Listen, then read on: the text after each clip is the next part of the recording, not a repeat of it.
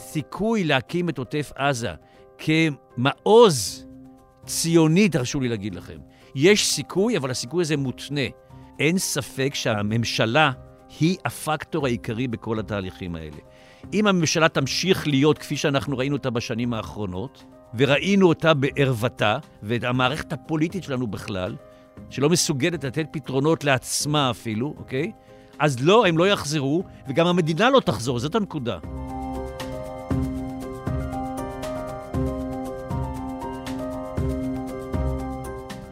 שלום לכם, אתם במרקרים, פודקאסט סוף השבוע של דה מרקר, באולפן גיא רולניק וענת ג'ורג'י. שמענו בפתיח תת-אלוף במילואים, דוקטור מאיר אלרן, ראש התוכנית לחקר החזית האזרחית, במכון למחקרי ביטחון לאומי באוניברסיטת תל אביב. שלום ענת. שלום גיא. לפני שלושה שבועות ישבנו יחדיו והקלטנו את הפודקאסט לסיכום השנה. היינו טיפה אופטימיים בגלל ההתעוררות האזרחית של המחנה הליברלי מול ממשלת ההרס של נתניהו, סמוטריץ' ובן גביר. בסיוטים הגרועים ביותר שלנו לא ראינו את מה שהתרחש כאן בסוף השבוע. מדינת ישראל, אחת המדינות העשירות בעולם, מדינה שאמורה להיות בעלת אחד הצבאות החזקים והמתוחכמים בעולם, יורדת על ברכיה, מושפלת ומבולבלת מול ארגון טרור שאין לו אלפית מהמשאבים של צה"ל במדינת ישראל. המראות שלא נראו מאז השואה מתרחשים, והפעם בניגוד לעבר הכל מצולם, מתועד ומופץ ברשתות החברתיות. הטראומה הזאת תצרב עמוק בלב, במוח, בזיכרון של כל אזרח ישראלי.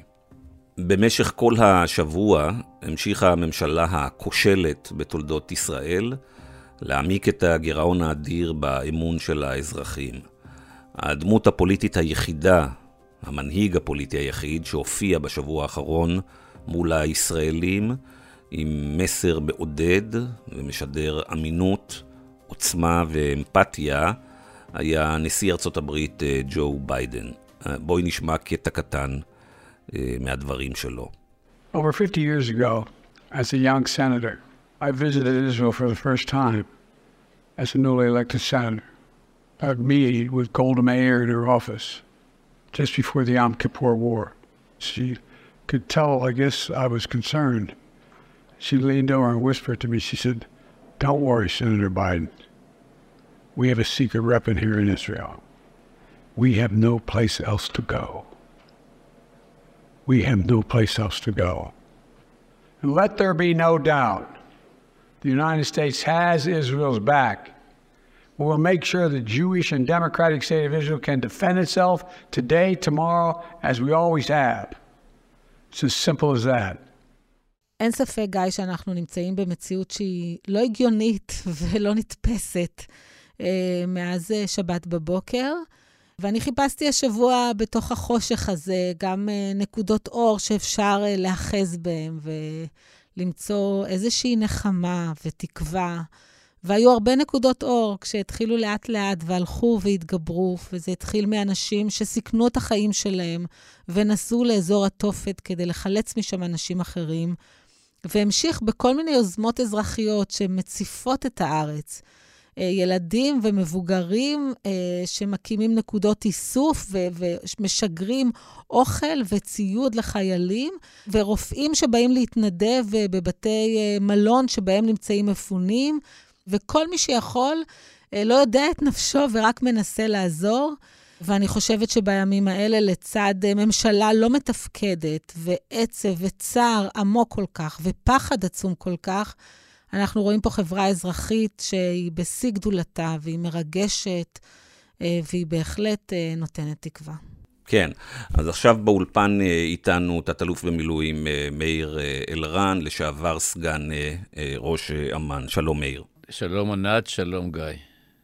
מאיר, מה קרה ב-שבעה באוקטובר עשרים עשרים ושלוש? ב-שבעה באוקטובר נפלו השמיים, ואסון גדול בא לנו. בממדים שלא הכרנו אותם הרבה מאוד שנים. יש כאלה שאומרים שמאז קמתה של המדינה, אני לא בטוח שזה נכון, אבל זה פחות חשוב. וככל שאנחנו מתרחקים בימים ובשעות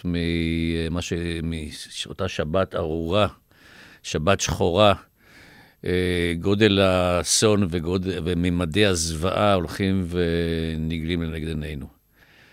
קרה כאן אה, כמה דברים חשובים מאוד, אחד מהם זה ההפתעה אה, מודיעינית. אה, אנחנו לא צפינו ולא חזינו, וגם מה שהיה בידינו לא הבנו אותו כמה שהלך לקרות, הלכה למעשה באותו בוקר, שזה בעיקרו שדבר אה, התקפה סדורה, מתוכננת היטב לפרטיה, שעליה עבדו אנשי חמאס ובעיקר הכוחות המיוחדים שלהם לאורך חודשים רבים, ויש כאלה שאפילו חושבים ששנים, בסיוע של גורמים נוספים, בעיקר האיראנים. הם ארגנו התקפה רבתי לכיבוש עוטף עזה. ומה שקרה הלכה למעשה, שהתכנון הזה היה מדוקדק, והביצוע היה מעולה, והצד שמנגד, כלומר, אנחנו לא היינו מוכנים ולא היינו ערוכים כלל, והתוצאות כאמור ידועות. שילוב מזעזע, אבל לא בלתי מוכר במקומותינו, של עיוורון מודיעיני, עם אה, חוסר מוכנות והיערכות אה, הולמת של כל מה שנקרא הצד המבצעי, האופרטיבי. על כך, ואיך אומרים, אנחנו משלמים היום במחיר יקר מאוד. אני רוצה להגיד לכם, הם השתלטו על עשרים וארבעה יישובים, הם השתלטו על אחת עשרה מחנות, כל המחנות של האוגדה, אוגדת אה, עזה, ותוך זמן לא רב הם אה, נטרלו את היכולות שלנו הצבאיות שם, השאירו את העוטף למעשה חשוף, כאשר רק כיתות הכוננות, שלמזלנו היו קיימות שם אה, ביישובים, ועשו עבודת קודש נפלאה של הצלת נפשות בהיקפים שהם לא יאומנו, והממדים שלמעשה היו מועדים, מיועדים לדבר אחר, להגנה בפני הרקטות והפצצות המרגמה, אבל גם הם בתוכם הצליחו אנשים להסתתר, וחלק גדול מהם מנעו כניסה של מחבלים לממד, ומאז כמובן כל זה בחסות ההתקפה המאוד מאוד מסיבית של רקטות בהיקפים באמת בלתי מוכרים, בוודאי לא מחמאס, אלה שיצרו את התמונה המזוויעה הזאת. יחד עם, אני חייב לומר, אכזריות בלתי מובנת ובלתי מקובלת לחלוטין של אנשי החמאס, שגם הם וגם לאחר מכן, הספסוף שנכנס בפרצות, טבחו, לצערי הרב, אין אפשרות אחרת, טבחו בתושבים וגם בחיילים שהיו שם. כמובן, אי אפשר שלא להזכיר את מסיבות הטבע שהיו שם. ולמעשה אפשר להגיד שמדינת ישראל כבר לא תהיה אותו דבר. ולאו דווקא לטובה. יש כאן כמובן שאלה, לא רק מה קרה כאן, אלא מה קורה עכשיו, זה חשוב מאוד, וכמובן גם חשוב מאוד מה יקרה הלאה. עכשיו, אני שאלתם אותי לגבי הנושא של העורף, אני רוצה להגיד משהו שהוא נראה מאוד חשוב להבנת הטרגדיה שבה אנחנו מצויים. זה שמדינת ישראל היא מדינה שמוקפת אויבים, אנחנו יודעים.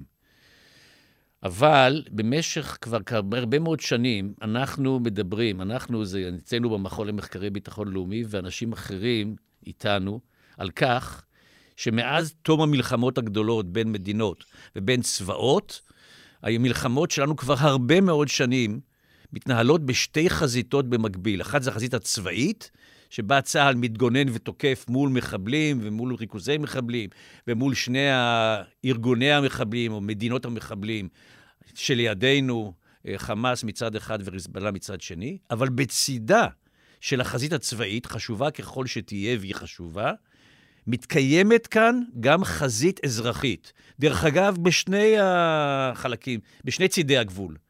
גם אצלם יש חזית אזרחית, יש גורמים אזרחיים, אוכלוסייה אזרחית, שנמצאת בתוך המלחמה, וכמובן גם אצלנו. העניין הזה של ההבחנה בין החזית הצבאית והחזית האזרחית, והצורך לשלב ביניהם, לא מובן לאלה שמתכננים את המלחמות וצריכים לנהל אותם. לא מובן. אני חושבת שזה יותר מלא מובן. יש פה הזנחה מוכוונת, למשל של, של אה, רחל, של רשות החירום הלאומית, כל מי שאמור לטפל בעורף, הוא ראה והוזנח. זה נכון מה שאת אומרת, אבל אני אומר, כל מה שקרה שלא לטובתנו בעניין הזה, אפשר להרחיב בעניין הזה, קרה בגלל חוסר ההבנה של המשמעות ושל התפקיד ושל המקום. של החזית האזרחית, ושל האזרחים, ושל מה שנקרא העורף. אנחנו מיד נדבר על החזית האזרחית, אני רוצה רק לסיים את מה שהתחלת איתו. מדינה שלמה, מימין, משמאל, מהמרכז, הסכימה כאן במשך עשורים על דבר אחד, שיש לישראל יכולות מודיעיניות, וכמובן טכנולוגיה, מהטובות ביותר בעולם. והשאלה היא, מה לא הבנו ומה עיוור את עינינו? תראה, לישראל יש יכולות מודיעיניות מופלאות מה... בוא נגיד, בטופ של, ה... של העולם. היכולות האלה הודגרו רק על ידי הפלסטינים, אוקיי? שלוש פעמים כבר במשך השנים האחרונות. פעם אחת באינתיפאדה הראשונה, פעם שנייה באינתיפאדה השנייה, ועכשיו הפעם במלחמה הנוכחית. כל אחת מהם היא צורה אחרת של הפתעה, אבל העובדה היא שבשלושת האירועים האלה של העימותים הגדולים בינינו לבין הפלסטינים, קודם כל העובדה שאנחנו הופתענו. זאת אומרת, צריכים להבין מה זה נקרא הפתעה, ואני רוצה להוביל אותנו גם למלחמת יום כיפור. עכשיו אנחנו שכחנו שעד לפ... עד יום שישי דיברנו כל הזמן במשך שבועות, על ההפתעה, ובכלל מלחמת יום כיפור. אתם זוכרים את זה? זה היה... על איך הופתענו לא... איך הופתענו איך אז. הופתענו אז. עכשיו, אני רוצה להגיד לכם, ביסודו שדבר זה אותו סינדרום, אוקיי? של הקונספציה. עכשיו, הקונספציה, אני רוצה להגיד לכם, מצד אחד, היא ארורה, כי היא מעברת, אבל מצד שני, היא, הקונספציה היא טבעית. היא טבעית למדינה שנמצאת במלחמות כל הזמן. אתה חייב, אתה חייב לייצר לעצמך מבנה קונספטואלי ומבנה תבוני כביכול, אוקיי? של הצד השני. וכאשר הצד השני נתפס על ידי, על ידי אה, מושגים שלך, בלי קשר למה שקורה, או בלי להבין את מה שקורה בצד השני, אז אה, יש לנו בעיה. הפער הזה הוא בלתי נמנע, והוא שורש העניין הזה של הדבר הזה. ומהי הקונספציה שלנו בסופו של דבר? היא מורכבת משני חלקים עיקריים חשובים מעין כמוהם, שמתבססים על ההנחה הפוליטית מקובלת על ציבור ישראלי רחב מאוד, שהפלסטינים אין מה לדבר על הסדר איתם. אוקיי? אין מה לדבר על הסדר איתם. אבל על בסיס הדבר הזה שאין מה לדבר על זה, א', אנחנו מסתכלים עליהם מלמעלה למטה, זה היהירות שלנו, ואנחנו מופתעים מהיכולות המופלאות שלהם, כמו שגם הופתענו, דרך אגב, בעבר, מהתעוזה של סדאת ושל הצבא המצרי, אוקיי? שזה דבר אחד. והדבר השני, שהוא חשוב לא פחות, על זה שאנחנו חשבנו שאנחנו יכולים לקיים סיטואציה לאורך שנים של conflict management, לנהל את הסכסוך עם הפלסטינים. ובכן, זאת לא הפעם הראשונה. שהפלסטינים אומרים לנו, לא נכון, לא יכולים לקנות אותנו ולהשיג את המנג'מנט הזה, על ידי זה שאתם תעלו לנו את הספקת החשמל ב-עשרים ושבעה קילוואט, או שתיתנו לנו עוד שלושת אלפים פועלים, או שתיתנו לנו עוד איזה שני מייל ימי. המחשבה הזאת שאם יוטב להם כלכלית, תרד המוטיבציה שלהם להילחם. כן, כן. לא רק זה, אלא שבעצם אפשר לקנות את ה... מאבק הלאומי שלהם נגד הכיבוש. בכסף. בכסף. כסף קטרי. כסף קטרי, כן, לא חשוב. יותר טוב שהוא קטרי, משהו שהוא ישראלי. אבל גם אנחנו. כן, נמל, בזה, כל מיני סיפורים כאלה. זה הדברים שעומדים ביסוד הקונספציה. כן? וזה רעה חולה. אבל צריכים להבין, רבותיי, כי אנחנו גם כן צופים פני עתיד, שהיא בלתי נמנעת, משום שאתה חייב לבנות לעצמך סיפור. מאיר, אם אני אלך לכל עבודות הניתוח של מכוני המחקר הביטחוניים בישראל, אתה חלק מהגדול שבהם, ה-איי אן אס אס, אני אמצא ניירות שמזהירים מכישלון קולוסלי כזה של המודיעין? התשובה היא לא, אבל התשובה היא מצד שני, שיש הרבה מאוד ניירות, וכולל דרך אגב, אנחנו עשינו ב-איי אן אס אס לפני מספר קטן של שבועות, לרגל חמישים שנה ליום כיפור, כנס גדול מאוד וחשוב, לא יודע אם אתם עקבתם על זה, על לקחי מלחמת יום הכיפורים, ואנחנו דיברנו, גם אנשי ה-איי אן אס אס, גם אנשים אחרים דרך אגב, אבל אנחנו בוודאי, על הבעייתיות של הקונספציה שאני מדבר עליה, ועל הסכנה, כן? שתמונה במצב הקוגניטיבי המעוות הזה. הבלתי נמנע, אבל המעוות. אז התשובה היא שאנחנו בהחלט דיברנו על זה, הכרנו במגבלות, אבל מצד שני, הבנו, ש... וגם אנחנו, ואני, גם אני בין, בין, בין אלה, היינו שבויים בתוך הטכנולוגיה. כי מה בעצם, מדברים על המודיעין, כבעל הישגים מופלאים, וזה נכון, זה כמובן בעיקר כל מה שמבוסס על טכנולוגיות. הטכנולוגיות ועל סייבר ועל האזנה וכל הדברים החשובים האלה, שהם חשובים מאוד. אבל אני רוצה להגיד לכם, בינינו, שבסופו של דבר, השאלה הגדולה היא, לא רק, וזה גם חשוב, איפה נמצא מוחמד דף, שזה גם זה כנראה בעיה למצוא אותו, אלא מה עומד מאחורי ומה הולך לקרות ברמה האסטרטגית, שמבוססת בעיקרו של דבר על אנשים שיושבים בצד השני, ומתכננים כל מיני דברים, ויוזמים וזוממים כל מיני דברים. מאיר, אמרת, אמרת שהיינו, ואמרת גם אתה, גם אני, שבועים בקונספט הזה בעצם שהטכנולוגיה היא הרכיב החשוב ביותר, השלחנו את יהבנו על הטכנולוגיה, אתה יכול להרחיב על זה? תראה, אני אגיד לך, זה קשור בכלל לכל מיני דברים אחרים של מה המודיעין צריך לעשות. האם המודיעין צריך לצפות את המלחמה ולהעריך את קיומה, או המודיעין צריך לסייע, אוקיי, בניהולה של המלחמה או בניהול הבט"ש. אל תשכח שבסופו של דבר בין המלחמות יש לנו כל הזמן את הפעילות השוטפת, ויש כאן מאמץ מודיעיני אדיר במשך כל הזמן, על, איך אומרים, לייצר את התמונה המודיעינית הנכונה, המלאה והמדויקת, ומבחינה זו, בלא שום ספק, הטכנולוגיות והזמינות של הטכנולוגיות, והיום, הרי תשכחו בשנים האחרונות, ה-איי איי וכל הדברים המופלאים האלה, כן? אני לא רוצה להגיד שהם uh, סיממו את עינינו, אבל הם יצרו בחירות לדיגיטציה, לטכנולוגיה. אני בוגר uh, יום הכיפורים, דור יום הכיפורים, אני רוצה להגיד לך, יש את העניין הזה של הסיגנט מול היומינט. הסיגנט זה מה שנקרא סיגנל אינטליג'נס, והיומינט זה היומן אינטליג'נס. איפה שמים את האיזונים המתאימים ביניהם? אז uh, אני לא אגלה סודות שלדעתי על כל שקל שמושקע ביומינט, מושקעים אלפים רבים של שקלים בפיתוח של היכולות המופלאות שלה זה. עכשיו, אני לא אומר שזה לא חשוב. אני רק אומר שזה לא מייצר התמונה המלאה, וזה מעבר במידה רבה. אז לכן אני אומר עוד פעם, אני לא יודע בדיוק מה קרה בימים ובשבועות שלפני האירוע הזה, המטלטל הזה, אבל אני חושב שיש כאן כמה לקחים שלצערי הרב הם לא חדשים. זה הדבר הכי מזעזע. איך יוצאים מתוך המסגרת הכובלת הזאת, של המודיעין, וצריכים להכיר במגבלותיו של המודיעין. אז אני, אני רוצה לדבר איתך בעצם על השעות שחלפו מהרגע, כן, ועל, ועל החברה האזרחית. זה מתחיל בזה שאף אחד לא יודע מה קורה, ושאנשים נעלמים ואין שום מענה. אני הייתי במתחם שהם הקימו לאיתור נהדרים, ויש שם כאוס, אף אחד לא יודע נכון. לתת תשובות. דרך אגב, לא רק להורים של, של צעירים שהיו במסיבה או לאזרחים, להורים לחיילים, שזה לכאורה היה אמור להיות יותר מסודר. וזה ממשיך בזה שהמפונים מגיעים למרכז, ולא תמיד יש מי שידאג להם. בחלק מהמקרים נדרשים לשלם בעצמם אפילו, על השעות שלהם במרכז. וזה ממשיך בזה ש, שיש פה מערכות שלמות, מערכות ציבוריות שלמות שהורעבו לאורך השנים, והיום נתפסות שאין להם שום יכולת לתת מענה.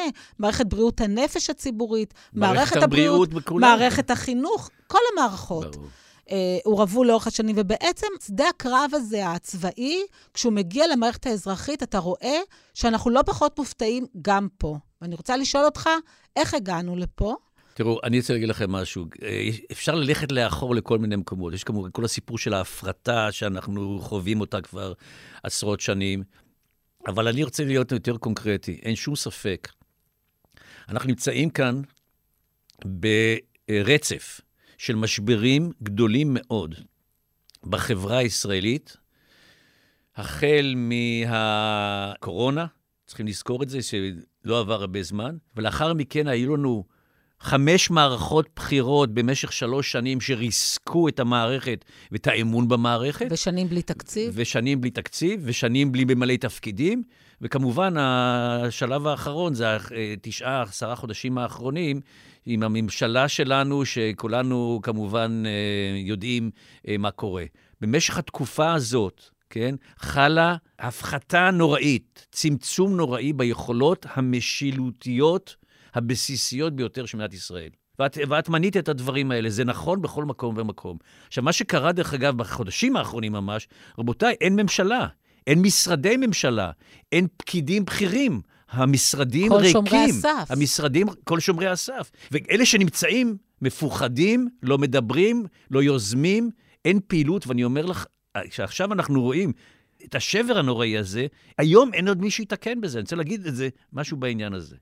היום ככל הנראה הולכת לקום ממשל... קבינט. זהו, לפי דיווח שהתקבל עכשיו, אנחנו מקליטים את הפודקאסט ביום רביעי אחרי צהריים, ואני רואה שכבר הגיע דיווח שגנץ ונתניהו סיכמו על הקמת ממשלת חירום וקבינט מצומצם עם גלנט. ובכן, אני רוצה להגיד משהו בעניין החשוב הזה. אני בעד זה, אני חושב שזה טוב מאוד, בכל מיני בחינות. אבל אני רוצה להגיד לכם, הקבינט הוא קבינט ביטחוני. אני מניח שהוא יעסוק, וטוב שכך, בהיבטים של החזית הצבאית. איך לנהל את המלחמה, מה תכלית המלחמה, חזיתות אחרות וכו'. אבל אני אומר לכם, הברוך שלנו במקביל הוא בחזית האזרחית. ולא רק במובן של העורף הצבאי, אלא במובן של התנהלות של המשק, ההתנהלות של החברה, ההתנהגות של השירותים הציבוריים, אוקיי? וכל הדברים שאנחנו התחלנו לדבר עליהם קודם. ולכן אני רוצה להגיד לכם, אחד הדברים שאנחנו צריכים עכשיו, במקביל להקמתו של הקבינט הזה, להקים קבינט שני, יש מספיק שרים שאפשר לשים אותם, ועוד להוסיף להם כל מיני מגורן ומן היקב, קבינט שיעסוק במשק, שיעסוק בחברה האזרחית, שיעסוק במתן שירותים אלמנטריים, אוקיי, לציבור, שהם היום נמצאים במצב מוחלט של קריסה. אז אני רוצה רק להגיד לך, לתוך החלל הזה, בעצם נכנסים גופים אזרחיים. נכון, וטוב שכך. חלקם פרטיים, חלקם סמי-ציבוריים. אני הייתי באחים לנשק וארגוני המחאה, דרך אגב שהם רוכבים על האופרציה שכבר יש להם מהמחאה, הקימו בגני התערוכה מתחם מטורף, שיש בו הכל. מתן מענה לפי מצרכים, מתן מענה נפשי, סיוע באיתור נעדרים, כמעט הכל. ו- ו- והם לא היחידים, יש הרבה מאוד יוזמות כאלה, ואני רוצה לשאול אותך אם היוזמות האלה הן נותנות מענה או מתגברות את הפעילות הממשלתית, או שאולי בעצם גורמות לה להגיד, אוקיי. לא, לא, לא, אני חושב, קודם כל אני חושב שזה מבורך לחלוטין, ואני חושב שכל הנושא של ההתעוררות האזרחית, שמקבלת עכשיו את הצביון המיוחד למלחמה, היא מבורכת ללא ספק. זה מאוד מסייע כמובן לאלה שנצרכים, אבל זה גם מסייע לאלה שמסייעים. זאת אומרת, כי אנחנו כולנו נמצאים במצב... מי שאומר לי השבוע, העוזר הוא הנעזר. בדיוק, אז אנחנו, אנחנו כולנו בטראומה, זה לא רק אלה שהם הם נפגעו פיזית וכל מה שקשור בזה. אז לכן זה חשוב מאין כמוהו, אבל אני רוצה להגיד לכם, לשיטתי שלי, אין תחליף, אין תחליף לשירותים ציבוריים ממשלתיים, לא רק בגלל הנושא של המימון, אלא בעיקר בגלל שעיקר הידע ועיקר הארגון קיים בממשלה, במשרדי הממשלה. תראו, לדעתי, המשימה האזרחית הראשונה במעלה כרגע, בסדר עדיפויות, זה לדאוג פיזית ובעיקר נפשית לאותם אלפים של מפוני עוטף עזה, של מפוני היישובים, שנמצאים עכשיו במלונות ומרכזי קליטה שונים, במצוקה נוראית בגלל מה שקרה להם ולמשפחותיהם, צריכים להבין את הסיטואציה הזאת בשביל בכלל, לנסות בכלל להתמודד עם זה. ואני חושב שהמדינה צריכה לקחת לעצמה כפרויקט לאומי ממדרגה ראשונה, אוקיי? את שיקומו של עוטף עזה. מרגע זה? החל מרגע זה. השלב הראשון כמובן זה לטפל באנשים, במצוקות שלהם. צריכים לש... להציף בצוותי טיפול, עזרה נפשית וכל מה שקשור לבזה, את המרכזי הקליטה האלה, וכבר ממחר להקים צוותים ממשלתיים, אוקיי? שיקימו מחדש את העוטף על, על יישובה ומבנה וכל הדברים האלה. זה ייקח זמן, אבל זה חייב לקרוא אחר. מאיר, אנשים ירצו לחזור לעוטף עזה, לאור האובדן האמון בצה"ל? אז אני רוצה להגיד לך, התשובה היא מותנית. אם המצב יימשך כמו שהוא היה עד עכשיו, מעטים מהם כן יחזרו. יש כל מיני אנשים. אבל הסיכוי להקים את עוטף עזה כמעוז ציוני, תרשו לי להגיד לכם, מעוז ציוני מהמדרגה הראשונה, ואני כולל בזה לא רק את הקיבוצים, אלא גם את העיר סדרות ומקומות אחרים שם בעוטף, כולל המושבים, אוקיי? יש סיכוי, אבל הסיכוי הזה מותנה בשני דברים. א', שהביטחון יובטח, אבל לא פחות מכך, שיהיה להם לאן לחזור. אין להם היום לאן לחזור, הבתים שלהם הרוסים, שרופים, אוקיי? אין שם כלום היום. חלקם הופקרו לנפשה. אמרתי לך, הייתי, הייתי בכפר המכבייה, אנשים, משל, במלות אחרים, משלמים מכספם, או, או שהחברות, שהחברות שבהם הם עובדים משלמות עליהם, או שבתי מלון עצמם מנסים לגייס כסף כדי לממן את השירות שלהם. אז לכן אני אומר לכם, החברה האזרחית היא סופר חשובה, אבל היא לא יכולה להחליף את המדינה. זה משימה לאומית מהמדרגה הראשונה. עכשיו, זה נכון לגבי עוטף עזה, שאני לדעתי צריך לקבל עדיפות, כי יש איזו משמעות סימבולית אדירה לגבי כל אחד ואחד מאיתנו, האם אנחנו נהיה חלק משיקום הדבר הזה, או שאנחנו נתחיל, נמשיך הלאה את המלייז הזה, את, ה, את החוסר העשייה, זה אתגר ענקי, אבל זה לא האתגר היחידי. צריך, איך אומרים, לקוות שמדינת ישראל תדע, להתעורר מתוך המכה הנוראית הזאת, ולהתאושש ממנה. זה תמציתו של החוסן. זה אפשרי, אבל צריכים להשקיע בזה את התשומות הנכונות. ואני אומר לכם עוד פעם, אין ספק שהממשלה היא הפקטור העיקרי בכל התהליכים האלה.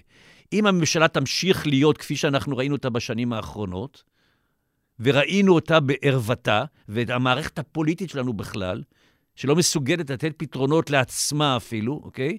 אז לא, הם לא יחזרו, וגם המדינה לא תחזור, זאת הנקודה. כן? עם כל החשיבות, ויש חשיבות אדירה לסימבול הזה. זה הנזר, זה הכתר שלנו. מאיר, אתה היית היועץ של ועדת וינוגרד לנושא מודיעין, לאחר מלחמת לבנון השנייה.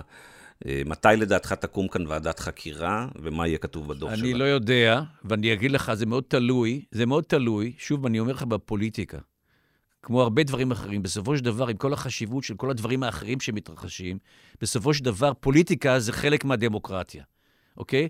לטוב, וכמובן לצערנו הרב גם לרע. יקומו ועדות חקירה ללא ספק בדבר הזה, אבל מה יהיה המנדט שלהם, יקבעו אלה שממנים את ועדות החקירה. ואנחנו גם כעניין הזה מכירים את הלקח של יום כיפור. ואם הלקח, למשל, תהיה לכם דוגמה, אם יהיו, יהיו ועדות חקירה ושיצמצמו אותם לימים האחרונים והראשונים, לפני המלחמה ומיד אחריה, ולאחר, וכן, הם ימקדו אותה רק בדרג הצבאי, אז רבותיי, לא, זה לא, לא, לא, בשביל זה אנחנו לא צריכים ועדות חקירה. כן. אז האיש שכרגע נמצא בשלטון, תכף נראה עוד כמה זמן, כבר חמש עשרה שנה עם הפסקה אחת קצרה, בנימין נתניהו. מה הייתה האסטרטגיה שלו מול האיומים האלה שהובילה אותנו לרגע הזה? תראה, יש שני דברים שאני יכול להגיד על זה. א', כל הקונספציה של חיזוק החמאס על חשבון הרש"פ, כן? הרשות הפלסטינית, מה שנקרא, בגלל הקדושה, במרכאות אם אני יכול להוסיף, של uh, מה שנקרא אצלנו יהודה ושומרון, וכל השיקולים האלה, זה היה uh, אסטרטגיה מובהקת שהוביל אותה ביבי נתניהו במשך שנים ארוכות, אז זה דבר אחד. אבל הדבר השני הוא ההתייחסות שלו למה שקרה בחודשים האחרונים, שאיך אומרים, הכל בסדר, ומה שלא בסדר זה רק בגלל המחאה, אבל בסדר, אנחנו בסדר, הייתה כאן זכיחות מטורפת, שיצרה איזושהי אווירה שאתה יודע מה, לפחות בקרב חלק מהאנשים, ולא מעט, שהציבור שמקבלים את זה, אז אתה יודע, גם איך המשק היה מצב מצוין, ו- וכל מה שקורה בהייטק זה בגלל מה שקורה בעולם, וזה שהשקל קצת מתערער, אז אין בעיה, כי הנגיד יסדר את זה, ועכשיו נראה מה יקרה עם הנגיד, אני מקווה שאחד הדברים החשובים והראשונים שיעשו, הוא שיתנו לו את התקופה השנייה שלו, בשביל שגם תהיה רציפות, וגם בגלל שיסתבר שאנשים מקצועיים וראויים, מקבלים לתפקידים, ולא כל מיני אחרים, שלא רוצה לחנות אותם, שמקבלים ג'ובים בתקופה האחרונה. אז הזכרת את האסטרטגיה של נתניהו בחיזוק החמאס, מדברים על מיליארד דולר שהוזרמו לשם בעשור האחרון, מה היה ההיגיון בזה? טוב, אז אני, אני חוזר למה שאני אמרתי קודם, ההיגיון היה שאנחנו יכולים לקנות בכסף את השקט, והראיה שהיו תקופות של שקט, דיברו רק לאחרונה על שנתיים של שקט, אז היה שקט, אבל אני רוצה להגיד לכם, רבותיי, שוב, אני אומר לכם, הבעיה העיקרית שלי, שאני רוצה למאזינים שלנו, שיבינו ואולי יפנימו ואולי יעשו משהו בעניין הזה. הבעיה העיקרית שלנו זה החברה הישראלית, זה מה קורה אצלנו, זה המבנה שלנו, המבנה התפיסתי שלנו, המבנה האידיאולוגי שלנו, המבנה השלטוני שלנו, המבנה הכלכלי שלנו, איך אנחנו מנהלים את עצמנו. אנחנו נמצאים במצב של קריסה מתמשכת.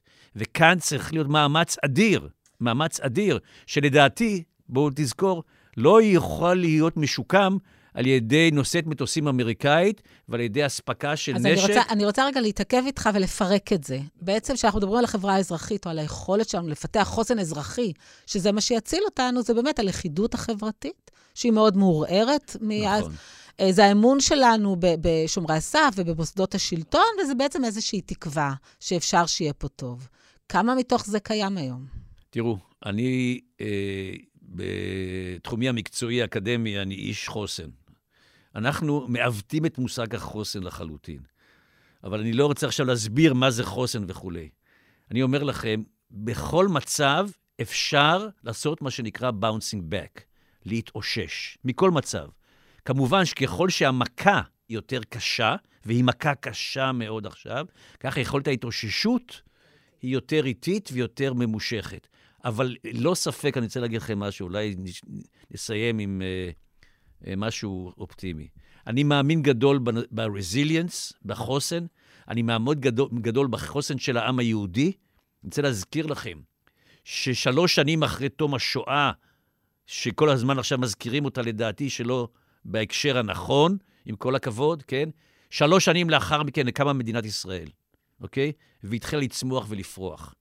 אז גם אנחנו, יש לנו את הפוטנציאל, למרות המכה הקשה הזאת, לצמוח, לשוב, לעשות bouncing back, ולעשות bouncing forward, כלומר, צמיחה לאחר הדבר הזה. זה תלוי בנו, וזה גם תלוי כמובן בנציגינו בממשלה. אנחנו עכשיו רק אוספים את השברים. אנחנו, אבל צריכים, איך אומרים, גם בשביל לאסוף את השברים צריך תקווה. וזו תקוותי שלי, אני אומר לכם, ואני רוצה לחלוק אותה עם המאזינים שלנו. דוקטור מאיר אלרן, תודה רבה שבאת לאולפנינו. תודה רבה, מאיר. תודה רבה לכם.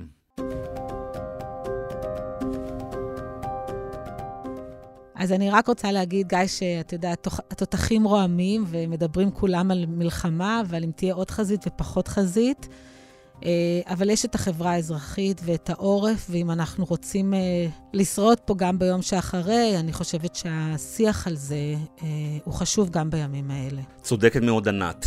יש שקוראים להמתין עם הדרישה לחשבון נפש והסקת מסקנות מהדרג הפוליטי, כי עכשיו התותחים רועמים. אני חושב שזו טעות. ישראל, כמו ששמענו עכשיו ממאיר, צריכה לקום מחדש מהריסותיה, ולגוונות כאן הרבה דברים מחדש, כולל את השירות הציבורי שהתרסק בשנים האחרונות. אנחנו צריכים לקום מחדש מההריסות, ולא נוכל לעשות את זה עם החבורה הצינית והכושלת שמובילה אותנו בשנה האחרונה. בנימין נתניהו, האיש אשר חמש עשרה שנים מוכר לישראלים שהוא מר ביטחון ומר סייבר ומר ישראל היא אימפריה, התגלה בשבעה באוקטובר עשרים עשרים ושלוש כראש הממשלה הכושל, החלול והחלש ביותר בתולדותינו. אחרי כמעט חמש עשרה שנים רצופות בשלטון, עם שנה של הפסקה, הוא הוריד תשעה מיליון ישראלים, ומיליוני יהודים אוהבי ישראל בכל העולם על ברכנו. במשך שנה הוא קיבל עזרות חוזרות ונשנות על החמאס, על אויבי ישראל שמזהים חולשה, על האיוולת והטירוף שבמינוי הפירומנים המשיחיים המטורפים, לתפקידי מפתח בממשלה, וכמובן על הנזקים האדירים של ניסיון ההפיכה המשטרית. אבל הוא ענת היה אדיש וזחוח, לא למען האידיאולוגיה, לא למען מטרות ביטחוניות או כלכליות, הוא פורר את ישראל.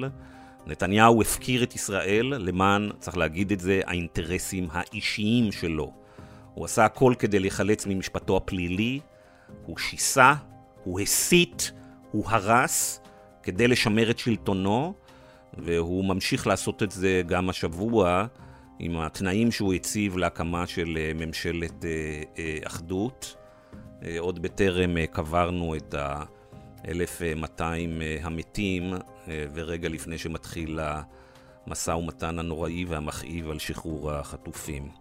נתניהו צריך ללכת. זאת השורה התחתונה, ולא דקה אחת יותר מוקדם כדי להגיד את זה, וזה אני חושב אחד התפקידים הכי מרכזיים של החברה האזרחית ושל הקבוצות שהתארגנו פה נגד ההפיכה המשטרית. מיליון איש צריכים לעמוד מול משרדי הממשלה, מול הקריה, ולהגיד לו עד כאן, לך מפה. אז עד כאן המרקרים להשבוע.